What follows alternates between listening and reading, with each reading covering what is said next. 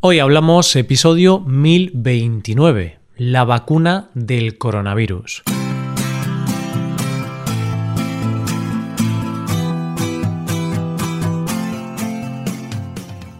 Bienvenido a Hoy Hablamos, el podcast para aprender español cada día. Si te gusta este contenido y aprender con él, creo que puedes aprender todavía más si te haces suscriptor premium. ¿Por qué? Pues porque con la suscripción premium podrás ver la transcripción del audio, ejercicios y explicaciones de este episodio, y también podrás escuchar un audio exclusivo a la semana. Y si le dedicas tiempo y empeño, creo que puede ayudarte a mejorar tu español y alcanzar el nivel que deseas. Puedes hacerte suscriptor premium en hoyhablamos.com. Hola, oyente, ¿qué tal? ¿Cómo estás? Desde que empezó la crisis sanitaria del coronavirus, todo el mundo ha puesto sus esperanzas en una sola cosa, la vacuna. Hoy vamos a conocer un poco más esa vacuna que hemos estado esperando durante meses y que parece que en unos meses nos permitirá salir poco a poco de toda esta pesadilla. Hoy hablamos de la vacuna del coronavirus.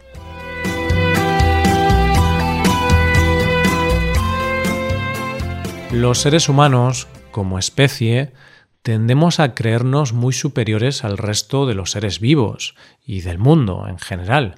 Solemos creer, ilusos de nosotros, que tenemos el control del planeta, del mundo, y que no hay nada que no podamos controlar. Controlamos al resto de los animales, controlamos los recursos de la naturaleza, controlamos las telecomunicaciones, y controlamos hasta el espacio exterior. Pero, de repente, en el año 2020, el mundo, o esa parte del mundo que en realidad jamás podremos controlar, nos paró los pies y nos recordó a los seres humanos algo que parecía que habíamos olvidado. Nos recordó que somos vulnerables y que en realidad no tenemos el control de todo. Y de repente al poco tiempo de empezar el año comenzamos a escuchar una palabra, coronavirus. Una palabra que puede que no le diéramos mucha importancia la primera vez que la escuchamos, pero que luego se convertiría lamentablemente en una de las palabras más repetidas este año y posiblemente durante muchos años. Porque esa palabra nos ha cambiado la vida, ha cambiado el mundo tal y como lo conocíamos y ha conseguido algo que parecía imposible, que un planeta entero tuviera que parar, tuviera que encerrarse en casa, aislarse, dejar de ver a familiares y amigos, dejar de ir a trabajar, todo para vencer a un enemigo común e inesperado, el coronavirus.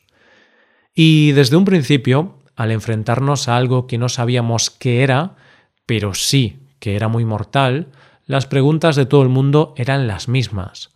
¿Hay una solución? ¿Hay un tratamiento? ¿Hay una vacuna? ¿Se puede frenar la pandemia? Y en ese momento solo se podían hacer dos cosas poner todas las medidas de protección por nuestra parte para frenar los contagios y poner nuestras esperanzas en la posible vacuna. Una vacuna en la que los laboratorios de todo el mundo se pusieron a trabajar para encontrar la solución lo antes posible. En todos estos meses hemos visto cómo el virus se propagaba a una velocidad de vértigo. Hemos visto cómo el número de contagios crecía cada día y hemos visto cómo el número de muertos se contaban por millones en todo el mundo.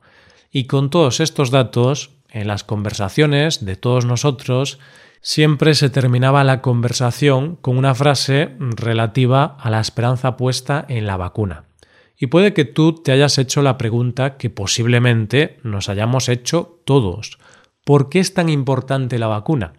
Lo cierto es que ninguna vacuna del mundo es 100% efectiva, pero las vacunas funcionan gracias a la llamada inmunidad colectiva.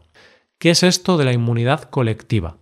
Contando con que una vacuna a veces puede fallar o contando con que alguna gente no puede ser vacunada por diferentes razones, la fuerza de la vacuna radica en que se inmuniza a un número significativo de la población.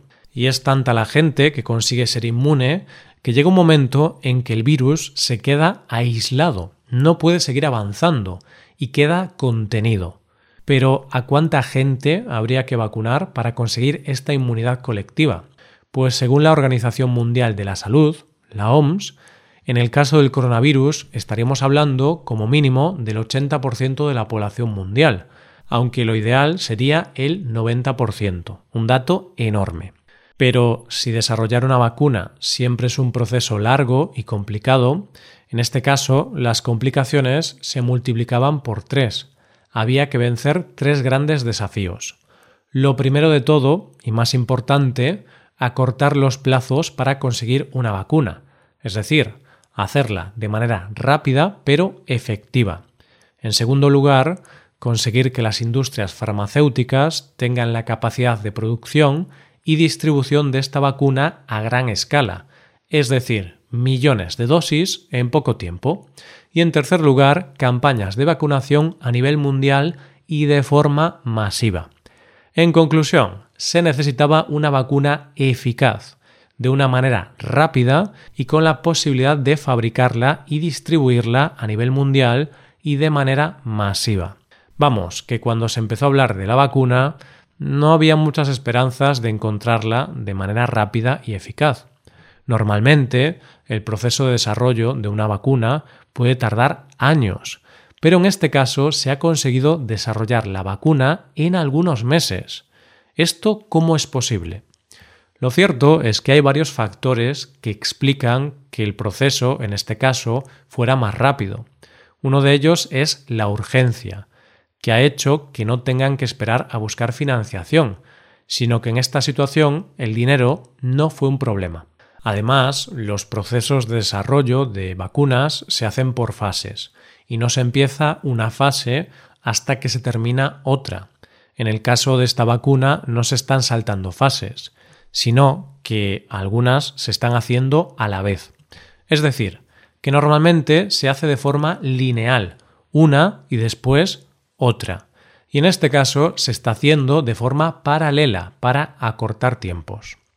Desde que se empezó a hablar de la vacuna del coronavirus, se empezaron a escuchar diferentes nombres de diferentes vacunas.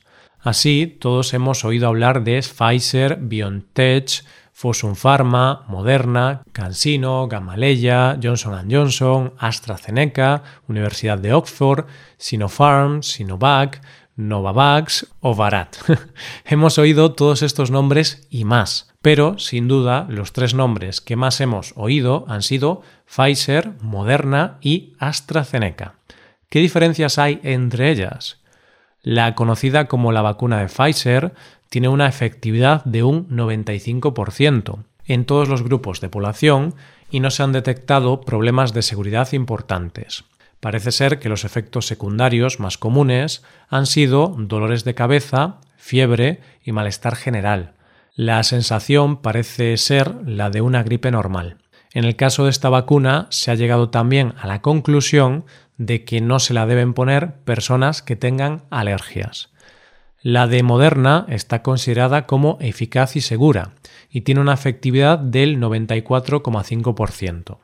Algunos voluntarios de los ensayos dijeron que el efecto secundario más común es que al día siguiente de ponerte la vacuna estás un poco destrozado, pero solo el primer día de la segunda dosis. Y la de AstraZeneca es la que presenta resultados más dispares, ya que tiene una efectividad de un 70,4%, pero dependiendo de las dosis puede llegar al 90%, y no se han visto efectos secundarios relevantes. El caso es que el día más esperado por todo el planeta fue el pasado día 8 de diciembre, día en el que el Reino Unido se convirtió en el primer país del mundo en comenzar el proceso de vacunación a la población con la vacuna del coronavirus. En este caso fue con la vacuna de Pfizer, que es la primera que se ha probado. La primera persona ha sido una mujer que ya ha pasado la historia y su foto ha dado la vuelta al mundo. Se trata de Margaret Keenan, una mujer británica de 90 años. El segundo país del mundo ha sido Estados Unidos, que comenzó la vacunación el pasado 14 de diciembre, y la primera en hacerlo en aquel país fue Sandra Lindsay, una enfermera de Queens. Hay que aclarar que esta vacuna tiene una peculiaridad, y es que necesita dos dosis para ser efectiva, es decir, te pones la primera dosis, esperas poco menos de un mes, te pones la segunda dosis, esperas 15 días y entonces es cuando sería efectiva. ¿Esto qué quiere decir? Quiere decir que cuando te pongas la primera dosis no significa que te quites la mascarilla, que dejes de cumplir las normas y te creas que ya eres inmune. No, tienes que seguir con todas las medidas. También tienes que seguir usando la mascarilla hasta que sea efectiva. ¿Y qué pasa con España? ¿Cuándo empezó la vacunación? La vacunación en España comenzó el pasado 27 de diciembre y el proceso de vacunación se está haciendo de forma escalonada. Es decir, se vacuna primero a los grupos de población con más riesgo. Se espera terminar con el proceso de vacunación a finales del verano, pero eso dependerá del ritmo de vacunación, puesto que se tienen que vacunar a muchos millones de personas y para eso hay que seguir un ritmo de producción de vacunas y de vacunaciones muy alto. Las primeras vacunas de Pfizer se distribuyeron en 50 puntos de toda España y se espera vacunar entre enero y febrero a 2,5 millones de personas. La vacuna en España es gratuita y la espera entre las dos dosis es de 21 días. En nuestro país no es obligatorio ponerse la vacuna. La gente puede rechazar ponérsela. Hay que aclarar que no todas las comunidades de España han tenido el mismo número de viales en un primer momento, ya que este número dependía en gran medida de la población de riesgo que se vacunaba en cada comunidad. ¿Esto qué quiere decir? Pues que la población que primero se vacuna en nuestro país son los residentes y el personal sanitario de las residencias de ancianos y de centros de grandes dependientes así como el resto del personal sanitario y los grandes dependientes no institucionalizados. Y al ser este grupo el primero en vacunarse, el número de viales que recibe cada comunidad depende del número de personas de este tipo que viven en la comunidad. Es por esto que las poblaciones más envejecidas han recibido más vacunas que otras no tan envejecidas.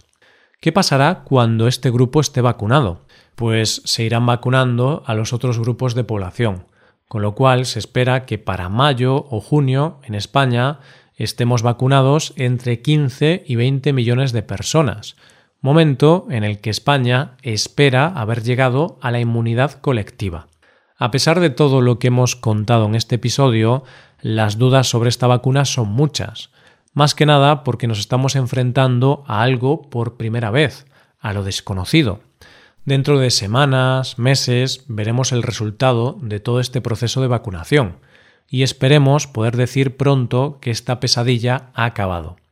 Pero esperemos que toda esta destrucción, toda esta muerte, todo este miedo haya servido para darnos cuenta de que no debemos infravalorar a la naturaleza y al mundo, porque por mucho que nos creamos dioses, no lo somos, somos vulnerables. Y estoy seguro de que si respetamos a la naturaleza y al mundo, también nos respetarán a nosotros. Al fin y al cabo, el mundo ya estaba aquí antes de que llegáramos nosotros. Hasta aquí el episodio de hoy, y ya sabes, si te gusta este podcast y te gusta el trabajo diario que realizamos, nos ayudaría mucho tu colaboración. Para colaborar con este podcast puedes hacerte suscriptor premium. Los suscriptores premium pueden acceder a la transcripción y ejercicios y explicaciones hazte suscriptor premium en hoyhablamos.com. Muchas gracias por escucharnos. Nos vemos en el episodio de mañana, donde hablaremos de expresiones en español. Pasa un buen día. Hasta mañana.